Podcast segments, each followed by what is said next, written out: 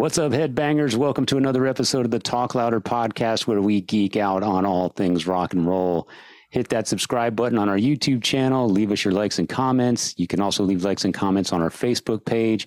Follow us on iTunes, Spotify, Instagram at Talk Louder underscore podcast. And of course, our website, talklouderpodcast.com, where you'll find links to our merch and our previous episodes.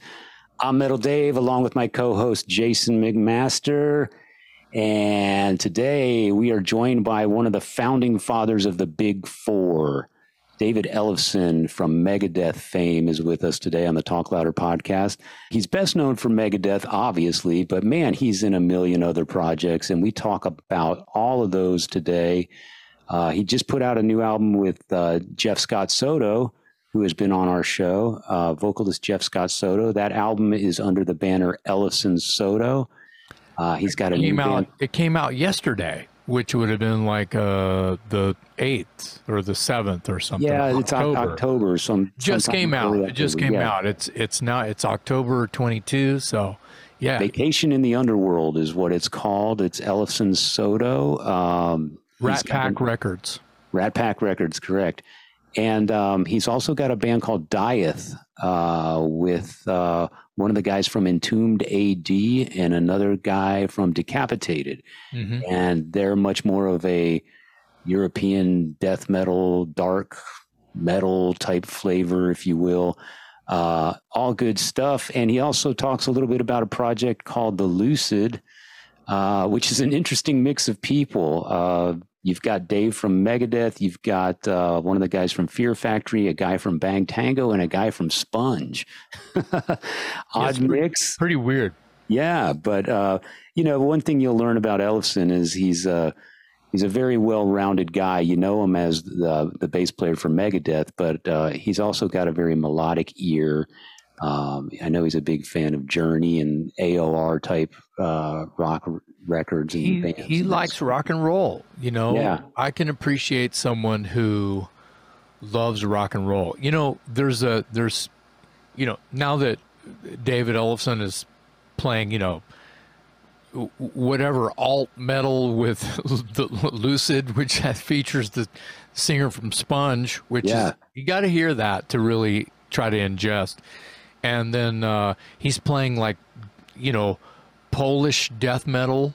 Yeah, Uh, he's he's, pl- he's playing uh, melodic hard rock that's Yes. not really metal, maybe power metal sometimes. In El Yeah. Soto, um, he's he's everywhere. He's got uh, uh, Kings of Thrash is a tour that he's doing. Uh, coming up real soon, I think they're they're they're doing about five shows across Yeah. the U.S. Yeah, and that's doing uh, you know some some different. I think it's some different bands, but they're doing uh, Megadeth.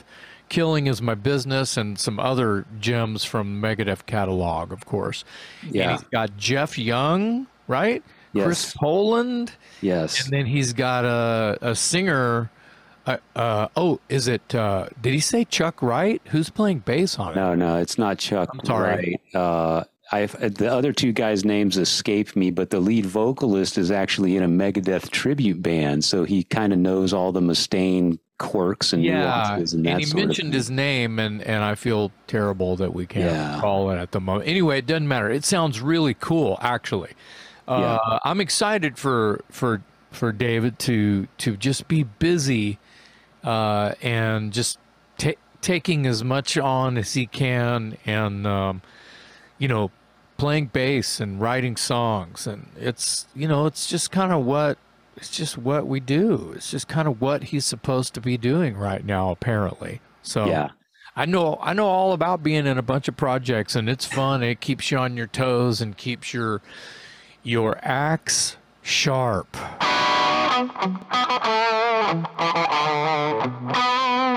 So Yeah. uh, we just have a conversation, David. We just like we just chill and drink coffee and talk about things. exactly what we're doing Yes. here. Nice. Oh, Actually, it's I water you. in the cup, if the truth be told. But, oh, I've you got know, yeah. I've got coffee and I've got coffee. I coffeeed up earlier this morning. I'm still a little jet lagged getting home from Europe on Tuesday, mm, so mm. but I tell you what, man, I get a lot done. It's kind of like why we play music late at night because, like, when the world shuts off and the emails and the phone and all the crap, you know, it's it's that it's that witching hour that we can just kind of zone in. And and I find the same thing in the morning. Maybe not so much musically, once in a while, but I can get more business done. Like if I got to sit down and kind of grind through some stuff and focus, and you just don't have twenty things coming at you all the time. So Yeah. we're getting ready to do the Kings of Thrash tour this week. So Yeah, let- you know, let's just the, Let's talk about that real quick because you've Yep. got a few things that I want to get to. Yeah. Okay. Um, the Kings Yeah. of Thrash. Who all's involved in that, and and what what's the tour? what's the tour? Where, where's the tour headed? okay. So tours is um, we're going to do kind of you know as the booking agents call it the sort of proof of concept, kind of prop it up, you know, take it around a few cities, see what people think about it, see what we think about it do we like it? Is it fun? Do we want to do more? All that stuff. So it's uh, San Diego, uh, Phoenix here, Las Vegas, and then playing at the Whisky in uh, in uh, Los Angeles. And it's funny because the Whisky is kind of where it started. Um, because that's where Jeff Young and I got on stage together for the first time since Castle Donington, August 21st, 1988 where we played. That was our last show together. Wow. And then this, so the whiskey this year, 2022, uh, Chuck Wright, bass player from Quiet Riot. Mm-hmm um, and other things, uh, has the Ultimate Jam Night that he started some years back. And early May, he did a tribute to the Big Four. And so Jeff, uh, Big Four, Metallica, Megadeth, Slayer, Anthrax. Yes, so Jeff called me. Goes, he goes, dude, you want to come out and jam a couple tunes? I said, sure. As long as we play, obviously there'll be things that Jeff and I played on, and I want to play a couple deep cuts that haven't been played. So we played, uh, I mean, kind of got to play Peace Sells. Um, so that's obviously he didn't play on that on the record, but that uh, in my darkest hour, which he did play on, and Mary Jane, which has not been played in Wow. years, and fans have been asking for it. So that's you know essentially where it started. So the band is me and Jeff, uh, our special guest Chris Poland coming out on this run, and um, drummer Fred Aching, who plays also in the Bullet Boys, and our singer Chaz Leon, who ironically sings in the killer Megadeth tribute band called Woke Up Dead, Nice. as well as a Soundgarden tribute band. So he's got pipes and he, you know, he gets kind of the Mustaineisms, you know, that because he does it as a tribute thing. So it, it's cool because he, you know, he'll do little things like in, in my darkest hour. I go, dude, that's that's pretty clever that you kind of pick up on those nuances because it's awesome. you know, as a if I was going to see a tribute band, I'd want to see all that stuff, you know. So Yeah. course. that's the band. That's what we're doing, and um,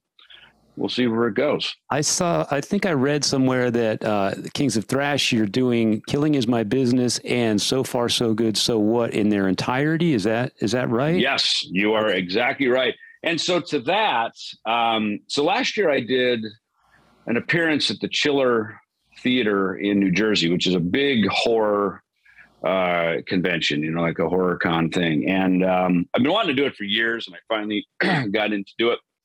And um, because you know, at this point, I was not in Megadeth for a few months, and they had just gone around and toured the area.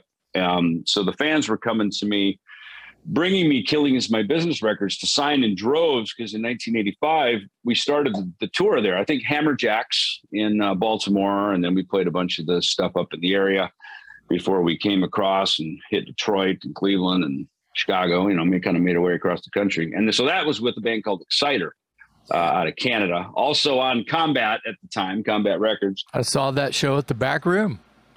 Yes, right. So we got to get to that because that was where it kind of wiggled down to you. And uh, Yeah. but so is interesting is you know, and I know because you know, I've always been the more kind of maybe publicly available member of the band. You know, um, I mean, I play music because I'm a fan of it. The fact I've been able to make a living and pay some bills is beautiful too. But I, I do it because I'm a fan of it. I love it. It's um, it's fun. We play, we play music, you know. So, so for me, you know, I'd hear the fans talk and go, "Man, can you play some other songs?" And love to hear "Killing Is My Business." And I even brought it up today. They said when when we did the final remix, like kind of the final third remix, you know, second remix of you know, so three releases of this record, the final kill. Um, excuse me, I think it was back in 2017 or so. I said, man, we should go out for one night only, go play Killing Is My Business at like the Metro in Chicago, which is one of the only clubs that's still open probably from that tour. Yeah. And, you know, it just, it, it, I know management was excited. Kiko was, you know, we got kind of jacked up about it and it just, it just kind of fell on deaf ears. It never happened. So to me, I was like, you know, somebody, one of us, someday, somewhere, we got to go play this freaking record, you know. So here I was, you know, post Megadeth, and I'm like, you know what, fucking man, I'm going to go do it because is it, it, it deserves its props. It's one of these records that I think, I think probably for me and David, it was a record that we felt always kind of fell short because since it was so cantankerous with combat records back in those days, we didn't have a lot of money. It was very, very hard times for us. We were very broke. So it wasn't, it's not a favorite snapshot in the family photo album, if you will, of that time, right? Um, kind of the but, weird, uh, it's the weird uncle. You kind of, eh, we have to invite, invite that guy to Thanksgiving dinner, you know? Yeah, right. you know what I mean? So it's like, fortunately, somehow I think the good Lord wired us that painful memories lessen and somehow the better ones get better with time, you know, like meeting you at the back room in Austin, you know, those kind of things. So, um, but so yeah, so that that for me, I was just like, I got to do it. So I, I, came home and I talked to the local promoter here, Danny Zelisko in Phoenix, and I brought it up, and and he said, uh, he said, he goes, you know, I had a similar situation with the guys in Creedence Clearwater Revival. Fogerty had gone solo, but wasn't playing any CCR tunes.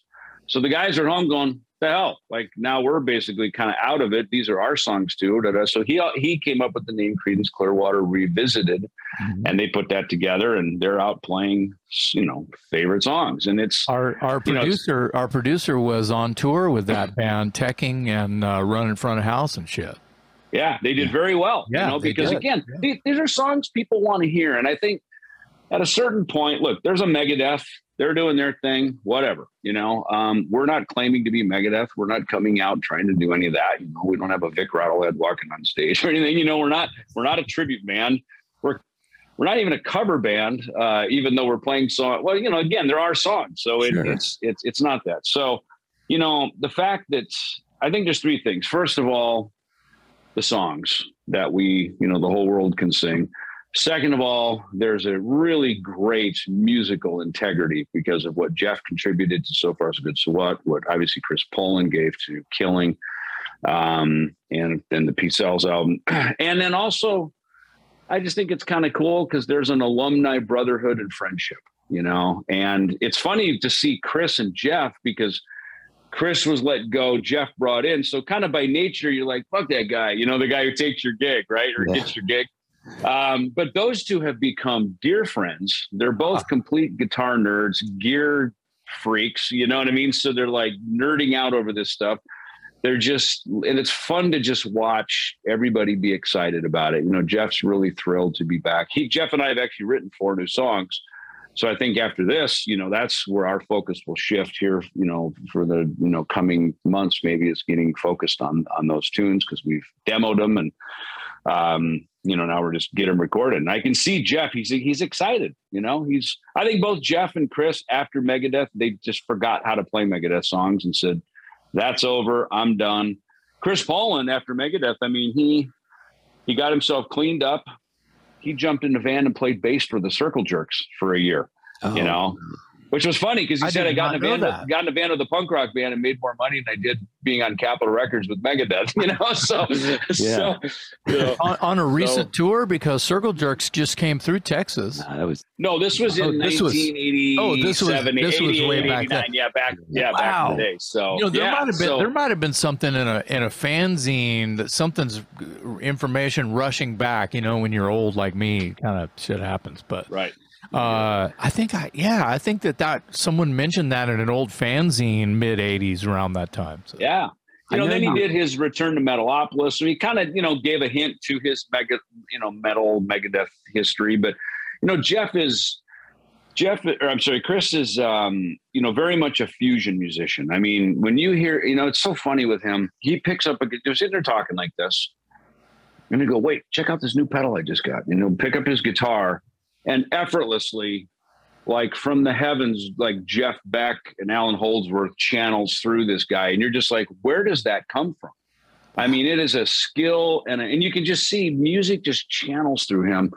And that's what's so fun to watch him play. Even just me, all these years later, standing on the other side of the stage, just watching him play. I'm just, I'm a fan of it um, because it's not just your, you know, typical heavy metal shredding. It's, it's, it's a, a nature of music that is really outside of, you know, rock and metal. And to, for that to fit in, um, to you know to i mean look even with megadeth when he came in that established the dichotomy between dave being this kind of ted nugent jimmy page you know michael schenker guy and then the second guitar player was always this very avant-garde very um, kind of um, you know very melodic but this kind of smooth sound and yeah you know so those are kind of the fill the shoes jeff had to fill in so far so good so what and you know what I'm what I'm noticing now is I didn't realize how much guitar work Jeff did on So Far So Good So What. Um, for years, I kind of thought, ah, he played four solos and that was it. And he played on like five or six songs, solo work. He played all the acoustic guitar work, like on In My Darkest Hour. Um, beginning of, uh, I think maybe into the Lungs of Hell, wherever there's wherever there's any acoustic guitar work, I think he did all of that. So wow. I'm learning how much work he really did on that record. Um, and because he was just there for an album and a, and a tour, and then you know Megadeth kind of completely revamped with the whole Rest in Peace lineup and everything, which kind of got all the you know a lot of the glory.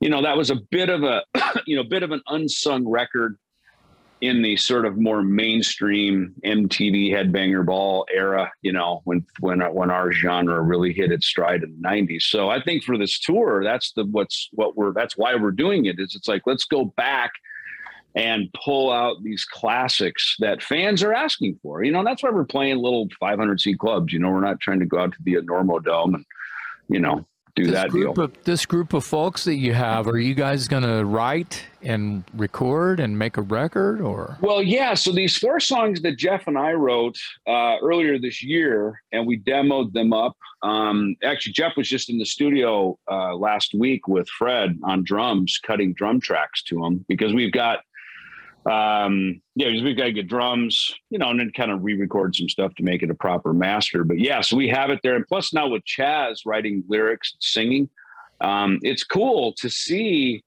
to just you know not only go on stage and and you know honor the past and you know do the the legacy part of it but to have a creative uh nucleus. Because you know how hard that can be. You can be with you know and it was always like that in megadeth you know because everything kind of came together around what was already established, which is, you know, the name, the sound, the band, mostly Dave songs with contributions from the rest of us.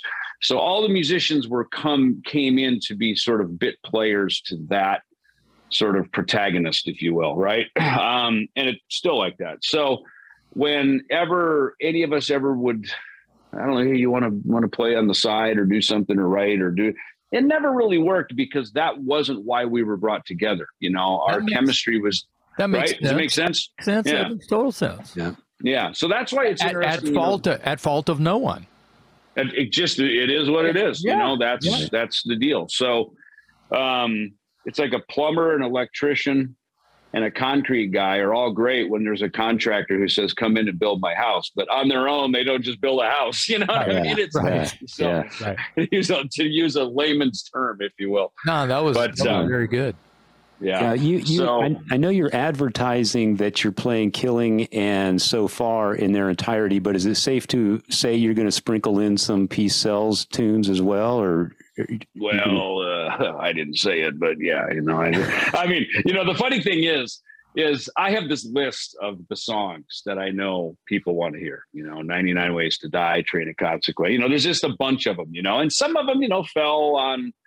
Like I always, you know, when I was in the band, I always wanted to play "Angry Again." It's such a great song, and I remember, you know, Yeah. it got some resistance because it was on a, you know, an Arnold Schwarzenegger movie, a Sony soundtrack. What does it matter? And one day management says, well, because of Spotify and the digital, like it, it's it's one of the top songs that people really like. It's got a nice big when you're playing big rooms, it's got a just a good mainstream kind of pogo groove to it, you know. yeah, so like feel- 99 I Ways to Die. I feel that way about 99 as well. Totally. what it's 99, Go to Hell.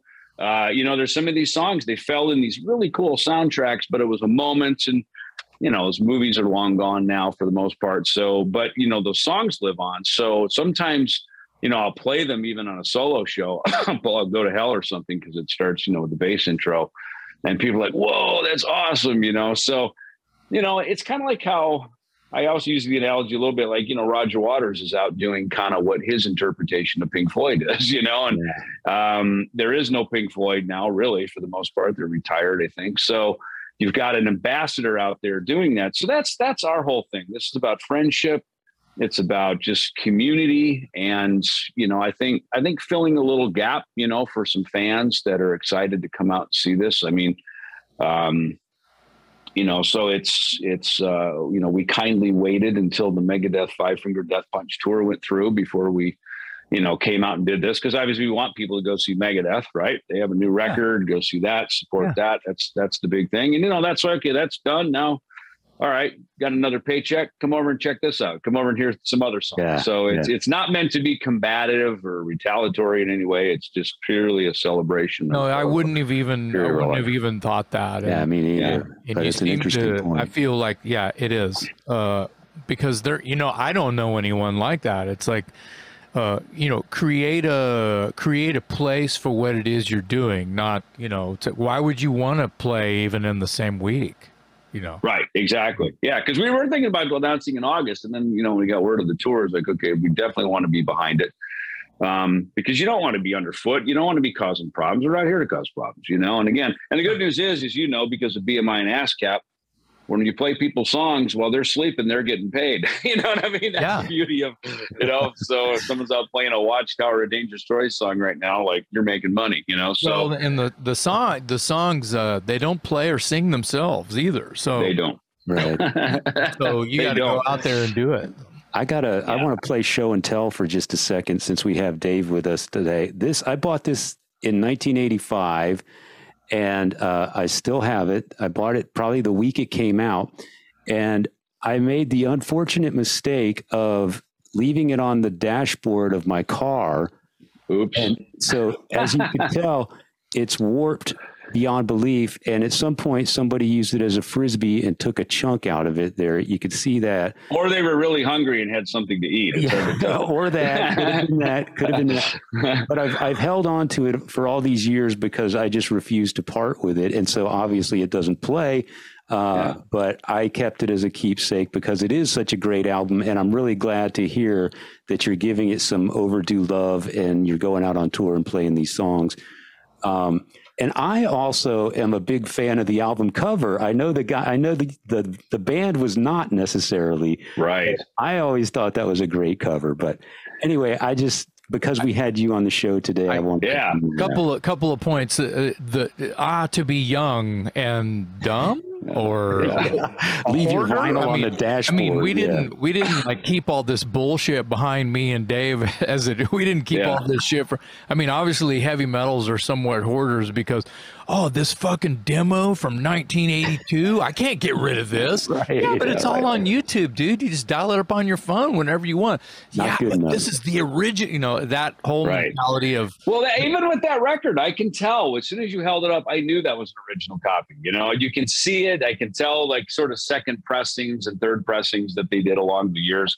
Well, um, it's got but, the lyric sheet inside and everything. Totally. I mean, so yeah. you know, there's the well, the, and here and here's another thing I'll say about it. about vinyl. Okay, because we're older gentlemen. Remember when CDs came along and you didn't you could leave your CD on the dash of your car and it wouldn't melt? I mean, yeah. these are the reasons digital the digital did have its its upside because cassettes are the same thing. I mean, I you know, I, maybe not growing up in Minnesota so much with Matt Hop, but L.A., whatever. Certainly out here in Phoenix where I live. Oh my gosh! Oh, hey, by the way, before we forget, you know? Happy David Ellefson Day.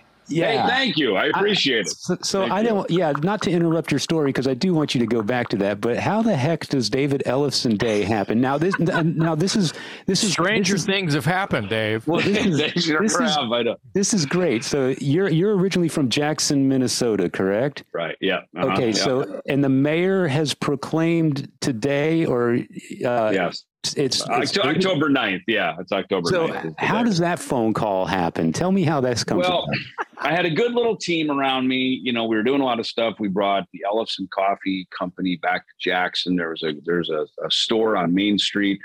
That was kind of a staple. It was kind of the cool new hip coffee store, um, and and the woman was struggling a bit, so I, I, I put some money into it. We laid the Ellefson Coffee brand over it, hung a bunch of guitars, you know, kind of a hard rock meets coffee shop meets Starbucks, you know. Yeah. And that was a big deal. We did a big grand opening. It was super cool. Um, you know, the uh, as a result, the Iowa Rock and Roll Hall of Fame, which is just over the border. I mean, minutes over the border from Jackson uh, in, in Spirit Lake, Iowa, Lake Okoboji, they have the Iowa Rock and Roll Hall of Fame. And so they inducted me in that. So all these really cool things were happening. And, and um, at the David Ellefson Youth Music Foundation, we donated some, some instruments and stuff back to my high school where I went. Um, and we had the support of, uh, at the time, the Grammys uh, had, we Megadeth had won our Grammy, which helped, but they had a, the Grammy Music Education Coalition uh, at the time, and they really supported our foundation. So there's just all this great love and synergy, and um, yeah, so they, you know, they the mayor was kind of to proclamate that day, and um, which is beautiful and and you know just a wonderful thing. And you know, it's funny. You guys will appreciate this. When I look, somehow it came up October 9th in my book that's the day Kiss was given the key to the city, I think, of Pontiac, Michigan in like oh. 1974, oh, wow. 1975. So I was like, dude, awesome. On the same day that Kiss that's had a, a cool event, you know? That yeah. is cool. Yeah, right. that's, that's a good. So I guess October 9th is the rock and roll day of the year, right? For that's yeah. good. Now, now this yeah. is this is related, unrelated. I'm I'm asking my co-host Metal Dave, too many Dave uh, things. Isn't there a Lemmy Day in Austin? Or national it was yes motorhead or maybe it, it School was me on one, that. One or, one or, the other. It took place during South by Southwest one year, and uh, David Sedal is it's not. It's not annual. I don't think it's annual. I think I they they annual. did a a one-off thing, but yeah, they they they had a Lemmy. I don't know if it was Lemmy or the official Motorhead Day. God bless David Sedal, but didn't he have to like go up to the city? And, yeah, he fought like, tooth and nail to yeah, make that happen. So uh, kudos to him. But yes, he got it done and which this all leads me to ask Jason, when are they going to have Jason McMaster Day in Corpus Christi? Has the mayor called you? Totally. Uh, they they get, no shit. No, they don't even know who I am. May or may not be. we true. need to put a statue of you next to Selena because they got like that my hometown. Of, yeah, it's right. Hometown. That's what I'm saying. You need to have your own but bronze statue next to her. They're not. They're doing okay. They gave me a star on. There's a Texas Music Walk of Fame, and there's a star True. down there. I'm I'm I'm nice. next to like Bill Haley and yeah and people Dude, like that's that. huge. Yeah. yeah, great. Well, yeah, I was born hey. down there when there was only one hospital, so. and, and you put them at capacity, so they had to build them another one now. I don't know about that, but I'll take it. I'll take it. Uh, Dave, is that is that bass in the background? Is that the one that used to have the dead Kennedy sticker on it? Is that the life? Uh, you know, it's funny. That, so there's two. One is the one on the that side is yeah. a That's it's a USA right. custom shop. This one here is, yeah, this is the um, it's it's a it's a reissue. It's it's the one of my current signature models, and it's a reissue of the very first bass I bought from Grover uh, when I went out to me and Dave went out there in 1987. Uh, story. So go to see Judas Priest uh, on the Turbo Lover tour or Turbo tour, right in San um, Los Angeles Sports Arena downtown. Me, Dave, Chris Bullitt, we go. um, Dokken is opening. Mm-hmm. Jeff Pilson is playing either a Jackson or Charvel. Has the best bass tone. I'm like, holy hell, this guy sounds good. And of course, I love Ian's playing. I love Ian's tone. So next day or so, I go to the Sunsets uh, Strip Guitar Center, uh, the big one there, and I'm looking for a Jackson. I see one on the wall. I pull it down. I plug it into a Gallien-Krueger 800 RB head and into a stack of Harkeys. I think maybe a 410 and a single 15. Those at that time were pretty cutting edge because they were aluminum cone speakers. I plug in, start playing a tone is born. I mean, it was just one of those magical moments. And so uh, Dave and I drive out to, I believe, Milliken Avenue, way out past East LA, um, to the Grover, that's when Grover Jackson still owned Jackson. And I had him, Dave, Dave took a King V, which was Robin Crosby uh, from Ratt, right? So Those they call cool. it, they call him the king. Yeah. So Dave turned his into a 24 fret that became a go to for him for years. And then I had, you know, this basically a version of this. Now, this, it's interesting because Mike Shannon, who is one of the custom luthiers there, and now has a custom shop here in Scottsdale because Fender, who owns Jackson, is based here literally 10 minutes up the road from me in Scottsdale. Um, but he had the specs.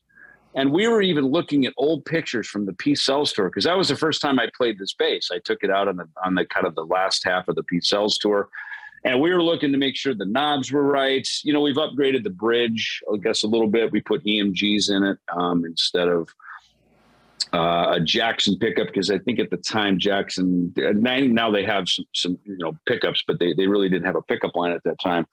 Um, but other than that, I mean, you know, neck through the whole thing. So um, it has a place for a dead Kennedy sticker if you do have one. Uh, we could because it had the fuck the PMRC, dead Kennedys, and like a skull, you Yeah. know, something. It was just You know like, what I love on is there. that is So. that that's what that's what Dave Metal Dave here that's what he was excited about. Oh wait, that's the base that used to have the Dead Kennedy sticker Well, on it. because I remember, I remember seeing photos of Dave in, in in all the old music magazines, and I thought it was rad that he had this Dead Kennedy sticker. Uh, because this was back when the punks and the metalheads were just starting to become friendly with each other, and you'd see, you know, a, a Dead Kennedy sticker on on the bass player from Megadeth's bass. It really made an impact on me. It stood out.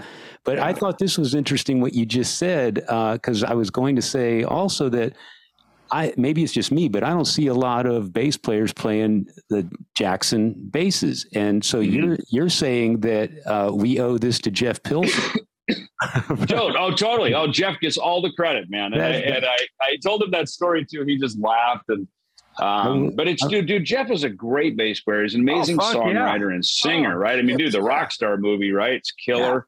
Um, he's a great player, cool guy. So, um, yeah, he, it, it- isn't that funny that, uh, and that's funny out of all those bands, I love Dokken. You know, I love Dokken. I love Ratt um Mötley, of course. But uh, you know, Dokken, there was something kind of special about them. And then Jeff was a big part of that sound, vocally and everything. So Yeah, um, you know, so for me, yeah, I'm you know, when I came back to Megadeth in 2010, uh, right away, my friend Brian McDonald, who was doing artist relations there, big Megadeth fan. And he uh, literally five minutes after the press release went out, he texts me. He goes, "Now can we finally make that Jackson bass for you?" Because he'd been talking to me about doing it for years, Uh, and I said, "Yeah, let's do it." So he brought me back into the fold. Nick Bowcott from Grim Reaper, Yep. "See You in Hell, My Friend" fame, Mhm. uh, was also working artist relations at the time for Jackson, and and he's the one who said he goes in his British accent. He goes, "Jackson needs a face." An ambassador, and David Ellefson is that face, you know. So that that really kind of set the marching orders of it. And you know, the last 10, 11 years now, we've developed. Got at one point, I think I had something like twelve SKUs of of bases, and I still have them all. You know, between that one, I did a 30th anniversary. Uh, I don't have it here. I shipped it off already to California for the tour, but uh, the five string, it was the first five string that I developed with Jackson. So I could play the song Hangar 18 on the Peace Sells tour, on the, on the Rust in Peace tour. wow. Um, so that's now in production. They're, they're, they're kind of brother and, you know, brother and brother, those two. But um, yeah, there's, you know, we've, we've developed a ton of bases. We've, we've sold a bunch of bases. I, I, I like to think we've had, you know, one of the better, more successful signature bass lines of of not just a bass, but like a family of instruments for you know rock. We even did like kind of a more traditional kind of Fender P bass style, kind of a hybrid. That like one, I think at NAMM a couple years ago, when we rolled it out. One like you know best new bass of NAMM show and stuff. Yeah. So I mean, yeah, it's Right, you know- it's been a fun journey. Congrats. Yeah, uh, I've you know I've never uh, ha- had the chance to actually tell you to your face uh, uh, this little bit. Your tone is amazing, but your playing is also amazing. You, Thank you. also have this. You play. I play. I play bass with a pick. You play bass with a pick. Jason Newsted is another one of my sort of guys that I love his fucking bass playing. And it's not just because, yeah. oh, we all play with a pick. You know, Chris yeah. Squire, Paul McCartney, Gene Simmons, Lemmy. You go on, there's all these bad, you know, uh, yeah. Geezer Butler can do both. You know, it, it's right. important to for people to realize that this isn't always what the bass means. No, not at all. Tonally, aesthetically, even air bass no one, right. no one plays air bass. I play air bass. You know, yeah, it's, right. it's important to see the perspective of a of a nerdy fan like it well, is. shit all of us all three of us in here but but there there's something about your playing that uh, that I've always appreciated and it's it's not I wouldn't say lead bass but you're you're writing some riffs Jason Newsted is writing yeah. some fucking riffs and it's important right uh, to know that that's not always the bass player's job is to write a riff. It's usually right. the bass player's job to stab cymbal chokes and you know once the song gets engaged, you're playing roots and maybe playing threes and fives with it. That's a bass player. Right. So when no, you, yeah. yeah, when you think about that process, uh, once again, I'm leading back right back to the same place. Your bass playing is appreciated. Thank you. I appreciate that because I've never been able to tell you that it's not a kiss ass because obviously no, I'm, throwing, I'm throwing about five or six other people in there to to yeah, literally no, let our listeners understand that it's that it's coming from somewhere and and I know you're a fan of all of those players as well. Hundred percent, hundred percent. Um, in fact, I remember when we used to come out here on the Killing Is My Business, and then I guess maybe the first time on the Peace Sells tour, we played twice at a little club here called the Mason Jar, which was like yeah. the place. It was kind of oh, yeah. like the back room in Austin, right? It was that, that was that place. And might have even, if this is possible, it may have even been dirtier than the back room. Yeah, oh, for sure it was. Yeah, yeah, yeah, for sure it was. And I remember, uh, you know, Flotsam would open for us. Jason was, and that's when I could tell he was a real leader. You know, like Jason. That's why I knew when he joined Metallica. You know, now he's not the boss. He's, you know, he's kind of the new guy, and I think he got hazed a lot. You know, it's of, they've talked about it a lot now, you know, about just that sort of initiation into the big boy club. But, you know, it, fundamentally, Jason is a, um, you know, yeah, great player, writer. Um, and, you know, that's why I can understand his need to have some other creative outlets at a certain point. And that, that's a tough thing because when you're in U2, ACDC, Metallica, you know, the biggest bands in the land, right? I mean, really the biggest you know, it's hard. Jason, I remember Jason had a great quote. He said, We're like a fist, and a fist packs a bigger punch with four fingers than if it's one finger. I won't do that one on its own, right? so, and I thought that was a great analogy because, you know, four individuals coming together, you know, it packs a freaking punch. And, mm-hmm. and, and yet, you know, after you're in a band, and I went through it, you know, being in Megadeth for decades and, you know, you, you, you know, and and every band has a has a there's a role. I was talking to Charlie Benante from Anthrax about this one time because he said he goes, you know, when a band every bands have roles and the members have to play that role. And if they can't, they might have to be removed and get someone else in who can play that role. And yet at the same time, some groups are very collaborative. Usually, as you know, it's it's one or two people that kind of do most of the collaborating and writing, and um, the others are bit bit participants, if at all. Um, and uh, it's why you know you see Judas Priest on your shirt there. You know, Ian seems to be comfortable as a guy not writing, and uh, as I've read KK's book and getting to know him, and uh, Glenn Tipton's even talked about it in interviews. You know, it was always an open door for him to write, apparently, but he just didn't write or didn't bring anything to it, or maybe maybe he doesn't write that kind of music. Maybe he's a jazz musician. Who knows? You know, so uh, you know, it's it's but yet, you know, what you got to have the Judas Priest sound. So whoever's writing that, you know, as we know from the years, it was usually Glenn, KK, and Rob. Those three got most of the credits on the records, and, and so, you know, that's the sound. And whoever writes that, it, that's who needs to be bringing that. And you know, Ron Laffitte, obviously, who managed us back in the '90s, and I remember we were talking about as well as Armored Saint, as well as Armored Saint. Yep, mm-hmm. and he you know, Ron was a great. That was those were really our our big upswing years. You know, Rust in Peace, countdown Youthanasia, and he, Ron, is a real student of the music industry. He loves, he's born and raised in LA, so he loves the Lakers. The coach, Pat Riley, was his hero. He'd read his books, he'd study strategy from him. And he used a lot of Pat Riley's methodology in, in managing Megadeth. And, um. You know, he loved with the Rust in Peace lineup that now we were a new nucleus, a lot of creativity that could happen, but excuse me, between us. And it developed over a few records, of course, in the 90s. Um, and you know there were always these you know the publishing conversations were never fun or easy in that band you know what i mean because of of just you know kind of the the, the lay of the land and and it, it was it was it was good at times and and i think our bigger successes with that lineup for sure were the more you know collaborative things because people we know with rock groups it isn't just uh, the song. It's it's the culture. It's like I want to see those guys. You know, I want to see those four Cheap Trick guys, those five Judas Priest guys, you know, those four Megadeth guys. And it's important that they, you know, because you kind of get your own fans too within that, right? That and they they want to see you be part of it. They want to hear you be part of it. Um, I didn't know Ace Frehley didn't play at some of those solos on Destroyer or, or whatever records it was, side four of Kiss Alive 2. Yeah. Uh, apparently, you know, Bob Kulick, Bruce's brother, played on a lot of that stuff. Um, and Rick, but Rick I didn't, Derringer and uh, Rick Derringer, yeah, Rick Wagner, and, yep.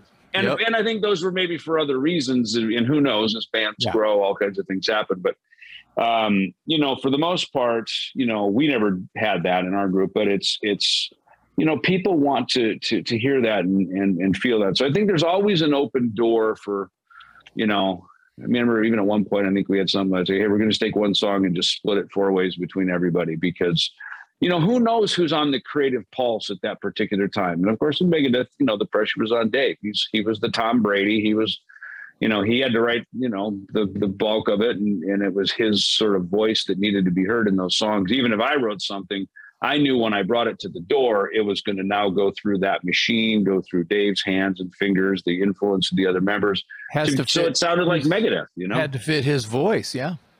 100%. And that was one of the things writing lyrics, you know, with him, for him, is, um, you know, is writing stuff that I knew he could stand up on stage and sing. He could sing it comfortably, confidently it was believable, you know what I mean? And and I think that got harder over the years. Maybe earlier on it was a little uh, easier, because, just maybe because we were sort of developing.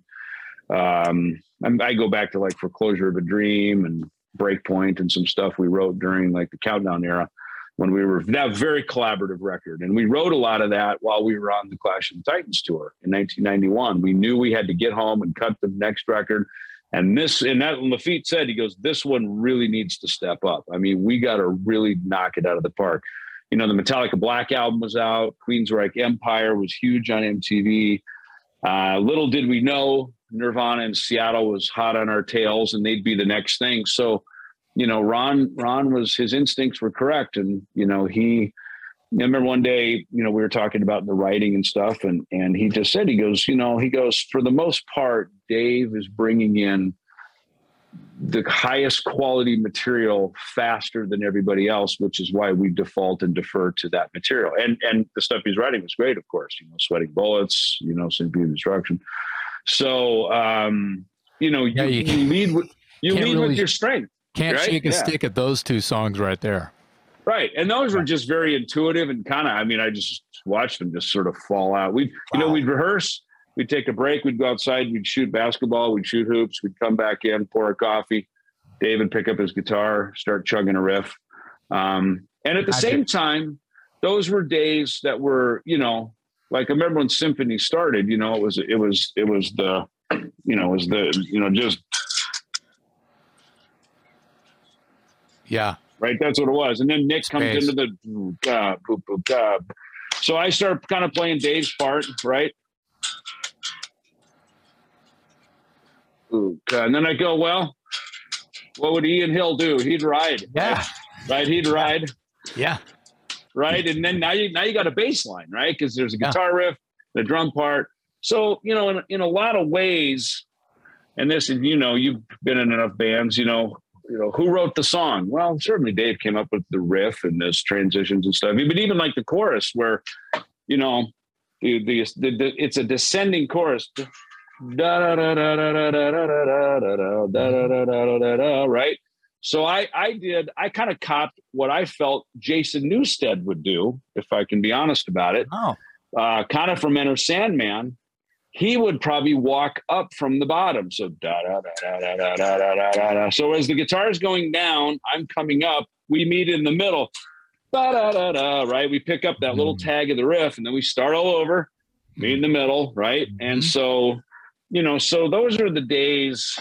You know, and and it's hard because I think truthfully, there those were more group collaborations you know, than probably we're credited for. But it is yeah. what it is. And at some point, you know, is this the hill you want to die on fighting over this? We're ready to go make the biggest record of our lives. And at some point, I think people fold their hand and, you know, all right, well, fuck it, this is what it is. But, um, but you know, that's and that's not to take anything away from anybody who did that. I mean, obviously, Dave was quarterbacking that stuff. He, he used his melodies, his thought, you know, and the lyrics and stuff. Um, so you know, that's a big part of bands, as you know too, is it isn't just the word, the note. It's about how it all comes together. Like you're a lead singer, Jason, so you know when you're fronting the band, you essentially are the spokesperson for everyone behind you. As great as your drummer is, as killer as your lead guitar player is, you know, when the singer starts singing, kind of all eyes go there, you know. So well, you were you were there and you you were soaking up what was in the room and you were contributing as it filtered through your uh your Ellefson brain. So you know, totally. yeah. And uh, eh, thanks. Hey, let's move to uh, well, the. I want to ask something ahead, real quick on on the subject, yeah. and then we'll move on to some new stuff. Um, yeah. I, I wanted David to clarify something for me, and you've probably you're probably sick of this uh, question, but the baseline the intro to Peace Sells one of maybe mm-hmm. the most iconic bass intro in all of heavy metal history. Um, I've heard mixed reports that either that you came up with it or Mustaine came up with it, and I was just wondering if you could set the record straight for us. Sure. No, no. Dave came up with it. He, it's funny. We are living. We were crashing essentially at our producer from the Killing record, Karat Faye, mm-hmm. up in his house up in uh, Laurel Canyon, and apparently he didn't pay the electric bill, so the electricity was turned off. So I think he put a, an extension cord to sponge electricity off the neighbors. So we're living with candles, right? Wow. And it was, yeah, it was dark days, no pun intended. and um, I had this Eagle, BC Rich Eagle bass that I had ripped the frets out of and it became fretless. And Dave was just sitting there noodling playing one day before we are going to go to rehearsal. And, you know, he's kind of coming up with that, that line and he says, "Hey, Junior, come here, here, here play this," you know, and and and you know, working it out. And we go to rehearsal. We get in the room because me and Dave used it was always in my van. I drove, he rode shotgun, drove up to Pasadena to pick up Gar, went down to uh, just past downtown LA, actually a town called Vernon, down past kind of like the meat packing district, right? Um, old brewery there. I think it was probably like the Francisco, which kind of became a brand. I think the Francisco uh, um, rehearsal facilities they'd find these old breweries and they'd sort of gut them and turn them into you know soundproof them. I, I think I've been there. That place is crazy. You know, right? Yeah, yeah. yeah. So I figured you would know. So uh, we go in and we start playing the song, and um, you know, again, kind of like symphony. It was it was. You know, Dave had the pieces. We put it together. um, we worked on the arrangement together, um, and uh, literally in two hours, that song was done. And um, and um, you know, it's just one of those. In fact, at the end, I remember we were playing. I don't know if it was that night or if it was a couple nights later, where you know we got the chorus "Peace Sells," but it was fun. And me, of course, being a Van Halen fan, whenever I sing backups, I immediately go to that Michael Anthony high, you know, third, fourth, or fifth. You know, "Peace Sells," but "Peace Sells," but who's buying? You know, so like you know, add that little harmony thing on there, and all of a sudden, it's like, whoa, Junior can sing, and wow, it's really melodic, and it's like that's like a real chorus now, and it builds, yeah. and so you know, so we knew as we, you know, we then went out, um, and you know, Andy Somers, I'm sure, booking agent, you know, who was our agent at the time, he sent us out on a little three week trip, January, February, early '86, and um, and uh, we we played every song we had, all of Killing, all of the potential new songs for Peace Sells, and and you know, essentially that became our pre-production for the Peace Sells album. We came home, Combat Records came to us and said, all right, we gave you eight grand for the first record. You did well. You sold some records. We'll give you 24 grand for the next record. So we were sitting at Canter's on, you know, the Canter's Deli down there on Fairfax in uh, Hollywood, having the having the, the, the meeting with the label, eating pastrami sandwiches, you know, and just going, wow, 24 grand, that's huge. And, you know, then so we made the record for Combat, but er, then Capitol came in and bought out the contract and actually released it. So, so, so the so he story. wrote he wrote the riff, but you performed it on the album. Is that right? Oh yeah, yeah, for sure. Okay. Yeah, yeah. So just, my yeah, and, and I, I always kind of just thought of it as a guitar part. Like, hey, here's a guitar part. Hey, quick, play this on bass. You know, that would happen a lot. Sometimes he'd come up with a part on guitar. He'd say, "Hey, Junior, come here, play this part." You know, and I would I would play it. Um, and you know, in the same way, I've come up with parts on various piano and stuff, and you know, you move it over to you know, like Family Tree on uh, Youthanasia. I wrote on my piano that da da da da da da da da that whole thing, you know, and then you move it over to guitar. It's like, oh, it's a cool guitar riff. So, you know, that little moment became either either a good bass riff or a good guitar riff. I'm not sure, but you know, the fact that it got used. Uh, in fact, so we we Peace Sells. We we finally get a little money from Capitol. We get an apartment in Silver Lake east, just east of, of Hollywood. And uh, me, Dave, and Chris Poland lived there. And I remember because we had a, a, like a Bowflex. Remember that Soloflex? Remember those things? it was like a rubber band workout. So it's yeah. sitting there by the kitchen, kind of this big open room. We always had MTV on in the background on the TV. Chris is next to me doing the dishes, right? And it's an afternoon, and all of a sudden they say MTV News. You heard it here, or you heard it first, right? Yeah. And Chris stops and goes, dude, was that our song? And I was like, I don't know. I didn't hear it, you know, and that was the first fucking, time fucking we were aware. yeah. yeah. And, and, you know, the funny thing is people like yourself, oh my God, that song is huge and that riff and oh my God. But the reality of it is, is I, I missed the whole thing because we were on tour most of the time. So I wasn't even aware of it. um, so people tell me that all the time, like how it Howard, Wisconsin. I was just like, well, Oh, it was it was constant. Well, the two I mean, the two riffs that you that that uh, people like us, uh, older gents of a certain age, when you think like those little snippets like that, those those sound bites of MTV, the transitions between ads into one of their show their shows or whatever. Yeah. It's the SOD, ga ga ga ga or yeah, it's fucking yeah. Peace Sells, and it's like yeah. great company.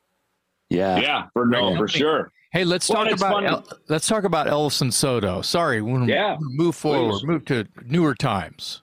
Look yeah, at that! You, right. Boom! I have a new copy right here. I literally just got it from Rat Pak. So you had uh, it yeah. ready. You had it ready. You mean this one? No. Yeah. Ellefson Soto album. Um, it's uh, what's the title? Vacation in the Underworld or something? Vacation in the Underworld. Yeah. Yes. Nice. Okay. Yeah. Dave, you got it right. I didn't even have yeah, time to get my notes. we went right from John Bush to David Ellefson. So, yeah. tell us about uh, the Ellefson Soto album and how you and uh, Jeff uh, came to work together. So, obviously, known Jeff for years. Probably like maybe you guys. My first exposure to him was when he was in Rising Force with Yngwie. You know, um, just killer, right? Um, so uh, I know he sings in Trans Siberian Orchestra with my buddy Al Pitrelli. So I go out and see them every year, and they come through. So that's how we became friends. And um, there's a, a song that I had called "Writing on the Wall" that I'd written on bass. And again, one of these kind of like a Peace Sells. It sort of wrote itself in an hour. The lyrics another hour. And I could never find a home for it. In fact, they even brought it in when me and Frank Bello were doing Altitudes and Attitude. And he said, Sounds good. Why don't you sing it? And I'm like, Oh, that's the problem. I'm not the voice for it. I just knew I demoed the voice and it was fine, but I could tell to put it out commercially, it needed a different kind of tone about it. Right. So, um, Andy Martongelli, who's the guitar player in the Ellefson solo band. Basically, my solo band band is based in Verona, Italy, right? Andy, uh, my drummer Paolo, and our other guitar player Valerio. So Andy, I mean, really, this record should say Ellefson Soto Martongelli because Andy he's very much the the you know the the sort of the feisty power. He's all the guitar work. Uh, the three of us were the writers on the record. Um, and he just said, he goes, dude, call Jeff.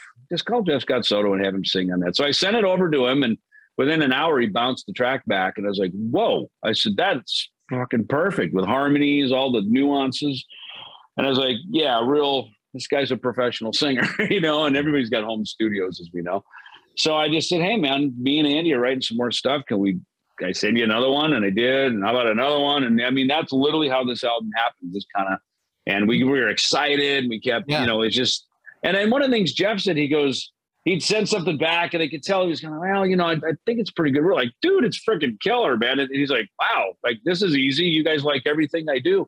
And it's like, well, look, we're sending it to you because you're Jeff Scott Soto. Like, like we, you know, whatever you do, we're to like pretty much because we love your voice. We just like how your, your approach is. I mean, if something's glaringly off, obviously we'd say so, but nothing was. And and again, it's one of those meeting of the minds of a band of a creative moment where you're just like, wow, this just fell out of the sky. And next thing you know, we had, geez, I think 15 songs.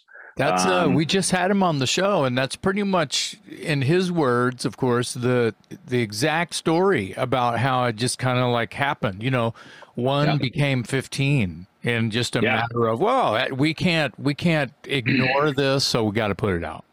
Yep, exactly. And we did we did a cover of Swords and Tequila, uh, yeah. kind of while we were doing it. And I said, I'm going to push this out. And Jeff even said, he goes, Yeah, do it, man. It's kind of tips tips the hand a little bit that we're up to something.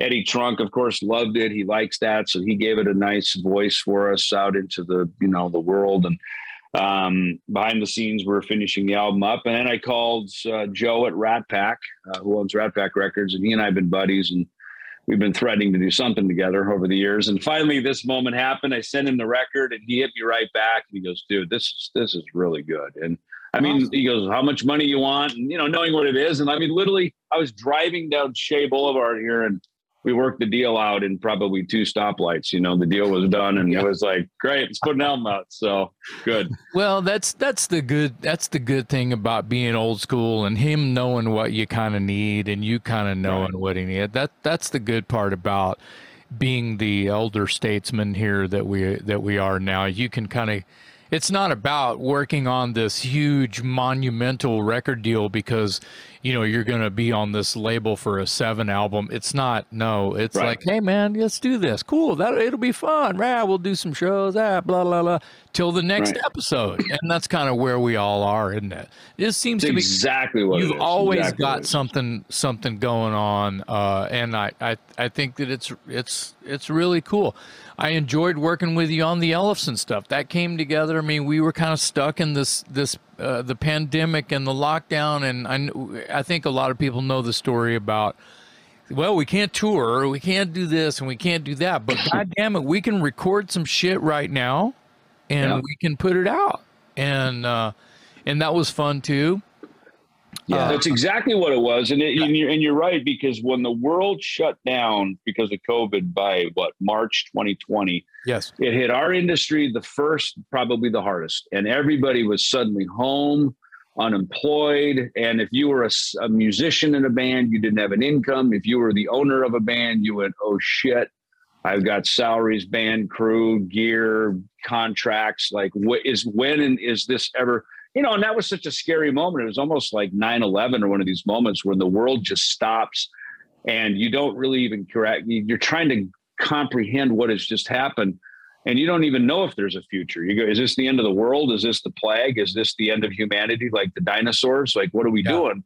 And you're right. By June, when we said, you know, let's let's make, let's do some covers, and I mean, literally, again, you know, within a phone call, like half of that record was kind of already conceived, and we started calling people up, and obviously reached out to you, and and because of home studios, everybody could do it. And, yeah. and I had Charlie Benante on some stuff. Al Jourgensen, I was, you know, got him to contribute, and he's become a dear friend. Then I ended up writing and playing on on his new his latest ministry awesome. record, which is cool. So yeah, you um, had uh, you had uh, some of my buddies on there. You had uh, Dave McClain. You had. Uh, yep you well, he, he's not my buddy. I, I feel like I I want to be as Dave Lombardo. Uh, yes. You know, we made some videos, and you know, uh, Tom Hazaert was uh, a great contributor, and uh, you know, we we know that that that you know Ellefson's not on the on the table right now, but you're busy enough as it is You're busy as Yeah. fuck. Let's talk about your shirt, Dieth. Yeah. You got this other thing, and I don't want to forget the Lucid as well with Yes. my, my buddy Mike Definitely Heller. talk about that. Yeah. Yeah, yeah, yeah. Tell us about you. Pick you. You go. So I'm gonna Yeah. So we'll put another, Dieth. put another honestly- battery in you and spin spin you around. Here you go. Maybe like you, I have a pile of black shirts, and I said, "What shirt should I wear for the podcast?" They said, "Whatever the next black shirt that that cycles to the top." It happened to be this one, so probably because I just came home and emptied my suitcase Sure. from Europe. So Sure. here it is. But um, shameless plug for Love but it. yeah, so these so di- so I was introduced to um, these guys through Opus, who plays drums and Dead by Wednesday. Hits me, I guess earlier this year, maybe January. Said, "Hey, meet Guilherme. Uh, he was in Entombed AD. Uh, his singer Lars just died from cancer. You know, kind of what is he? You know, kind of wrote a new song, thinking about rebooting. Drummer Mihal, um, And the- who was are these- also I'm sorry to interrupt. These guys are in Poland. yeah. Uh, Okay. Gu- Guilherme uh, actually is he's from Brazil, uh, lives in Lisbon, Portugal, but also Oh. does a lot of work over in Poland, right? Okay. So uh, Gdańsk, Poland. Mihal, the drummer who was in Decapitated, uh, he's from Gdansk as well, which is a town up in northern Poland. In fact, the Germans call Gdansk um, Danzig. Like that's like I guess the German word for the town. So Okay. bitchin' Wow. little town. Like cool. I've been to you know some of the cities, of course, in Poland. Not that one. It is super hip. Very very cool. I mean, as I got in the water. Then the the the little taxis come over from Sweden. I mean, that's how close it is to that whole little area up there. So um, a little cold. Not gonna lie, it was a little chilly up there. But uh, um, so they sent me the track. I said, sure. Plugged in, played bass to it. Um, very clever, very charismatic. Uh, Guilherme, the writer, the singer, uh, guitar player, um, and you know, you would get this. You know, when you play with guys like I had, obviously at Megadeth for many years. There's a certain you can, you know, me and Dave can almost finish each other's sentences or of like where a riff or a thing's going to go, right? You know, now you play with some new guys, um, new sound, new fingerings, new tunings. It's a new world, right? And and I did that with F5 even, you know, back in the 2000s. It's like these guys were younger than me. They were doing the drop C sharp, drop D tuning thing, and and and so all of a sudden I was like, man, I've been old school. I've been in A440, you know, Iron Maiden tuning my whole career. Now getting hip to like how younger people are hearing and and creating music often inspired by the likes of Megadeth and Dangerous Toys and Watchtower, you know, and Metallica. You're taking that inspiration and doing something new with it. So I've been through this process before, um, and it's good to squeeze your brain into a different place. And so that's that. That was where this started. Um, I went to Europe in April, um, and and I I called Guilherme when I got there, and I said, "Hey, man." We're talking about doing a video for this song uh, in the Hall of the Hanging Serpent and Awesome. Serpents, and um, he, I said, you know, we're we're kind of post COVID. We're done doing these bedroom playthrough videos and the Foursquare iPhone Zoom thing, right? So I said, why don't I just fly over there, you know, to to Gdańsk and let's let's do it. And man, he put the whole thing together. He called the guy. It was done and he is a man on a mission and, and he's got great leadership skills he's got good instincts into this kind of music this the, the mm-hmm. death metal stuff mm-hmm.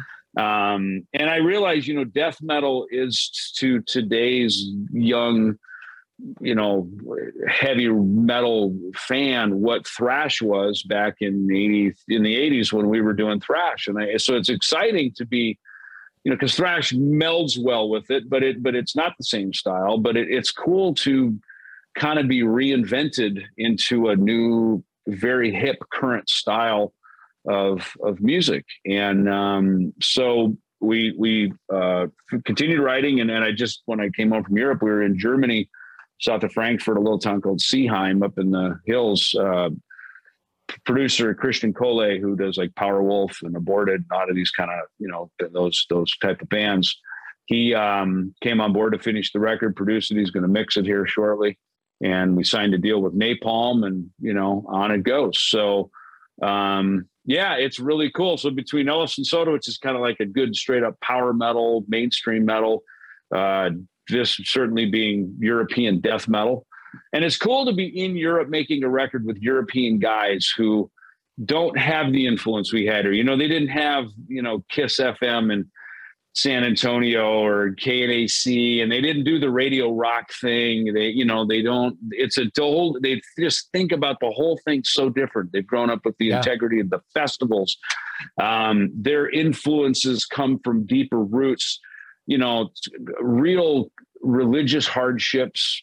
You know, between you know, and in their world, real political hardships. Yes. Um, you know, and and you know, you realize some of their political hardships is with the country next door, which would be like me being in Arizona having a war with New Mexico. You know what I mean? Like that's how close right. they're. You know, that border is. You know where shit's going down, and and so we take it for granted. The United States is this big land, and we all get along. We move around, and so to you know, there's just there's so much history there that I love it. Um, and that definitely comes into the music. It, you hear it through the music, um, and so I, it, it's it's fun to adapt my kind of leave America behind, you know, and go. All right, I'm going to really try to sort of become a native in a foreign land for the weeks and days that I'm there working on this stuff with them. So it's a cool experience. Yes. Stylistically fit what you you know bring to the table what you feel like the material needs, but still be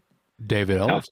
Yeah. Yeah. I got to say that I think in the halls of the hanging serpent is one of the most metal titles I've ever heard. I, I, I, read that on the page and I thought, oh my God, I don't think I've read anything heavier sounding than that. That is just rad. That sounds Yeah, really thank you. I appreciate Yeah, and it and it's it's it's heartfelt, man. And it, it you're right. It's one of these moments where you know, and these guys are real dudes. I mean, these are, re, you know, Entombed, decapitated. I mean, these yeah. are the real guys in that world. And same with Christian, the producer. I mean, he, you know, um, yeah, was able to take great melodic sensibilities. I'm singing lead on the record. Um, I mean, Guilherme is the singer, but it's interesting because, you know, being Brazilian, and it really hits me because it's just like Max Cavalera.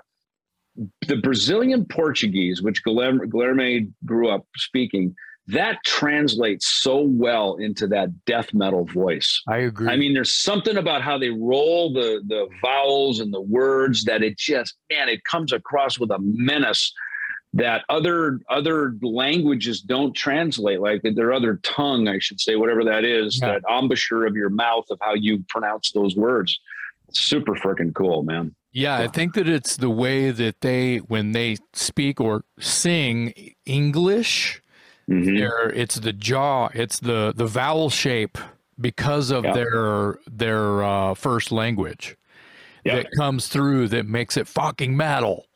Yeah, yeah, hundred percent. I mean, I really again having worked with Max on a couple Soulfly records and touring with him, and you know being there, and then then now with Guilherme, I'm like, fuck, dude, this is it's it's familiar because of the Max thing yeah. So it's it's comfortable, but obviously Guilherme, he's again, you know, and again, growing up with Dave, you know, he had good instincts with Megadeth, and I always trusted and referred to his instincts on on what their kind of right or wrong move was to make, and um, you know, his instincts were usually pretty right, you know, and and so the same thing with this group is I, I trust him, you know, he's when he's got a vision of something, and we all contribute, we all collaborate. I got a few you know things I brought in that they really liked. Um, so it's nice that it's it's a group record for sure but i i defer to him as kind of the leader de facto because again you know the guy that has the instinct i always go with that guy you know? Um and you know you look you've been that guy in your bands you know? Hmm. um are we going to get any tours out of dieth or Ellefson Soto? Dieth for sure. Uh the record we're probably looking at june next year 23 so okay. we already we just have an agent that came on board. We've got uh we've got dates already starting to come on the books. So yeah for sure. And that'll be really that'll be europe probably south america. You know america's hard man. I mean you know again we're doing this kings of thrash thing this next week and everything you do you start from scratch you know what i mean? So um you know the uh, we're doing west coast dates which are tough because the distances you have to be on a bus or something. So you know, I guess if you live in New Jersey, you can probably play like 15 shows in about a, you know, a car drive, an hour away, right? Yeah. Well, it's like um, te- it's like Texas. You could Texas, stay on tour in Texas for a week. Yeah, yeah right. Totally. No, 100%. Houston, Dallas, Corpus Christi, Austin, you know, El Paso's El Paso. fucking far, you know, yeah. but yeah, that's a two day drive. Yeah. Right. another time you know, zone. every day you're on the road, you're spending money and, you know, you're yeah. trying to earn money and stuff. So, you know, there's all that stuff that comes in. But I think just think stylistically, musically, this connects so well over there. You know, again, you don't have to go, well, it's the single for radio. You don't have to do any of that shit, man. It's fucking heavy metal. It's, it's, it's hard and heavy. And, and so it's, it's just great to do that. Ellefson Soto, yeah, we, we launched, we actually launched, um, Jeff was, Jeff was playing a show in Armenia for um, uh, with Sons of Apollo, and as I understand, it was like a Stephen Hawking's, like a smart people convention that wow. they gave Brian May an award for. It was oh yeah, that's right, a, that's that right, yeah, smart right? people right, like smart people like Brian May, and um, and uh, so I said, dude, I got to come over anyway, work on the Dieth record. I said, we got just give us one week where we can get all get together. We'll use my Italian band since they're the band on the record they'll have it all dialed up. Andy's the musical director. We'll plug and play. I'm telling you, it'll be great. We're going to get in station wagons and drive around Italy, and we'll play a couple of shows. so we ended up playing Turin, Milan, and Rome. Fired it off just to give it a look. And by the nature of the songs on that record, um, you know, again, the record wasn't even out yet. People had heard a couple of the singles, uh, the video singles and stuff. But you know, so you're kind of going, oh, geez, you know, we're going to play new material these guys haven't heard, plus some covers. But you know, it's the kind of record that the songs are are, in my opinion, I think very listenable, very hooky. That if you've never heard them, you're gonna like them. Like you're gonna track with it. You're gonna kind of get, and then that's exactly what happened. And I remember the first show when I saw the guy with the Lamb of God shirt. You know, by the end of the night, he's going, "Please do not let this be a project. Let it be your new band. I love it so much." And I'm like, "Okay, oh. we won the Lamb of God guy over. We're yeah. good here." You know, so yeah. So that was our tour so far. You know, Jeff comes home now. He gets off into Trans Siberian World here, Trans Siberian Orchestra. So he's got stuff going on. So yeah, that's one of the things with this is just finding these windows where you know you can go do stuff with them. Yeah, great. Yeah. And the Lucid, tell me about oh, that. Oh yes. So the Lucid is just the quirkiest, funnest story. Um, awesome again, probably around the time of No Cover, maybe it was right after. well, yeah, right around the same time. So Drew Fortier, um, who had been in Bang Tango for, um, I'm sorry, um, who had been in Bang Tango, you know, did a documentary for him, found out how fucked up the band was, and then joined the band. Right. So I always tease him. It's like, geez, good move, dude. Yeah. But he's a wonderful guy, sweetheart of a man, has become a dear friend to me and and unbeknownst to me, a fantastic guitar player. He said, "Hey, man, again, it's COVID, it's 2020. We're all sitting around not doing anything, and, and my my chops were up really good. Uh, I was, you know, again, we're working on no cover." He says, "You want to play on a, on a song?" Me and Mike Heller, who was in Fear Factory, is in Fear Factory, I guess, also is in Raven. I just saw him um, with Raven. Just saw him with Raven a week ago. Yeah, so you know, right? Yep, they're yeah. doing a doing a run right now. Mm-hmm. Great drummer, great producer, and so I sent a track over, and um, and it was it was the song that became Hair, uh, which is one of the singles on the on the LP that we did. And I just so I, I kind of demoed bass up to he said want to play more and he's again kind of like I did, but Jeff Scott Soto he sent me like 13 tracks, you know. So I said, look, why don't I get over to California to Mike's place? Let's sit down in the room, play bass, because I realized this this was this needed to be an in the room kind of thing. So Vinny, um, Drew hits Vin. We're kind of going, God, who's going to sing on it? So Drew, just the lovable little character that he is, he he just by chance he goes, man, what about Vinny from Sponge? They kind of a who who in my ultimate like sky is the limit ultimate choice to sing Vinny from Sponge. So he texts him on my own Facebook or something. Hey man, got his band. There's who's in it. Would you want to be part of it? And uh, as Vinny tells the story, he goes, I see the message and I'm just getting ready to respond, I guess. And and then Drew goes, "Oh, never mind. You probably wouldn't be interested." Like, like kind of like thinks twice, like second guesses himself, like, "Oh my God, what did I do? I just fucking asked Vinny to be in my band." And so and so Vinny says, he goes, "Well, fuck, now you got my curiosity. What is this? It's like, you know, it's like in sales, you do the takeaway. Nah, you can't have it. Wait, wait, wait. Now I want it, you know? yeah. So uh Vinny's a, I don't know if you know him, but he is a fucking rock and roll guy, man. He is just so freaking cool, man. That guy just oozes cool. And so he flew out to California, you know, sight unseen from Detroit, you know. So the four of us are hanging, Drew's there, the four of us are hanging out. I'm playing bass. I played bass on the 10 songs in like two days. It was, it was a lot of work because um, we are sitting there writing parts, and, and Mike was a great producer. It was fun to be produced by him, and and it was just so cool. And and th- there it was, and it was we did photos. You know how it is. You're in the room. Let's get the photos. Let's get some video. Let's get all the content while we're here, and then everybody goes home and. And that's how it started. And, and honestly, the record was done. Uh, Les A, uh, who's uh, just kind of south of Hamburg, Germany, he mixed it for us. And um, and we was just kind of sitting in the can. I mean, again, I kind of thought, you know, it's, now it's 2021. So we kind of set our sights go, how about October 2021? You know, time I thought I'd be doing a Megadeth tour. um, and of course that all goes away. But so we're sitting going, well, may as well keep the release date going. Um, things were kind of starting to open up in the world. And, and in a lot of ways, it was sort of my, well, for sure, it was my first post Megadeth presentation, and um, and I think because stylistically, it wasn't thrash metal, it wasn't trying to you know sort of be Megadeth Part Two or any of that kind of stuff. It was so fresh and just such a cool collab. What is a Bang Tango Fear Factory Megadeth Sponge guys? What does that sound like? Exactly. And this, it was just so new and just just this breath of fresh air that man the, the press celebrated it they loved it obviously they were happy to hear me doing something new so quickly um, and in a lot of ways really kind of reset my life and my career you know? And and i think by doing it as something so different than what i've been doing in megadeth you know it, it sort of just the downbeat is is hey david ellefson's you know kind of the rebirth you know? He's he's his own guy now. He can do whatever he wants. He can go wherever he wants. He can work with whoever he wants. And that's why again between this and kings of thrash and all these things it's kind of like you know go back and play music because you enjoy doing it with your friends who you like and just get back to that whole ideal of what we thought being in a band was like.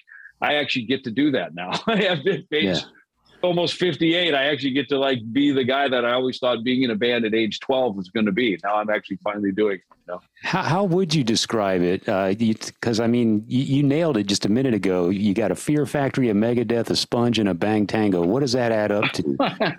Well i guess if you look if you had to do a genre i mean it's probably what? Alt metal? I don't know you know? And i say only alt because it has clean jangly guitars at times or you know vinny you know, Sponge is just one of these cool bands. You know, they've always been in the mix. Everybody, I mean, Howard Stern loved Sponge. Like when he had the Goo Goo Dolls on his show, they played the Sponge song, right? They wow. played Plowed. You know, so uh, um, it, you know, everybody, you know, they're like Sponge is kind of like Cheap Trick. Like everybody loves Sponge. You know, yeah. uh, whether you're a chick, a rocker dude, whatever, it's a metal guy. Um, so they just kind of fall in this this cool, cool area. You know, yeah. so. Yeah. Um, yeah, and we actually have an EP that we worked on earlier this year. Uh, Drew, unfortunately, he, he ended up having a, a, cancer scare, which fortunately turned out to be easily resolved, done. He's clean bill of health. He's good. So we had some dates in May that we had to push, we had to let go of. But uh, right before that, we'd been working hard behind the scenes. We've been shooting videos that we put out. And we were actually cut a, a new EP that we'll put out probably before the end of the year. We'll start putting some tracks out from that. Nice. Well, nice. well uh, on that note, hey, thanks for hanging with us, man. Yeah, man. I totally, totally yeah, appreciate it. Um, I appreciate you reaching out, and, and Dave, it's great to to chat. And, um, likewise, likewise. See your fucked up killing is my business record. Had it since '85. It's not going anywhere, man. It's the take, best prop yet. It's awesome. I'll take a fucked up killing is my business record any day. I don't yeah, know. Yeah. Come one, come all, prestige yeah. or fuck. i am just honored that I got to share that story with the man himself. So uh, yeah, great, thanks for thanks for joining us, Dave. I know I know wow. you're. Uh, you you've got a busy day ahead of you, and we don't want to keep you any longer. You've been gracious enough to give us an hour plus, so thank you so much. Problem. Uh, continued success with everything you do. Uh, uh, dude, you're a founding father of the Big Four, so that rules. Thank you very Thank much you. for all your music with Megadeth and everything else you continue to do. We'll look out for Dieth and Ellefson Soto and uh, the Lucid and anything else you may uh, nice. put out here in the future. Thank you. I yeah, man. Thank you very yeah. much. Cool. On behalf of my co-host Jason McMaster, I'm Metal Dave Glessner, along with our very special guest today, David Ellefson, on the Talk Louder podcast.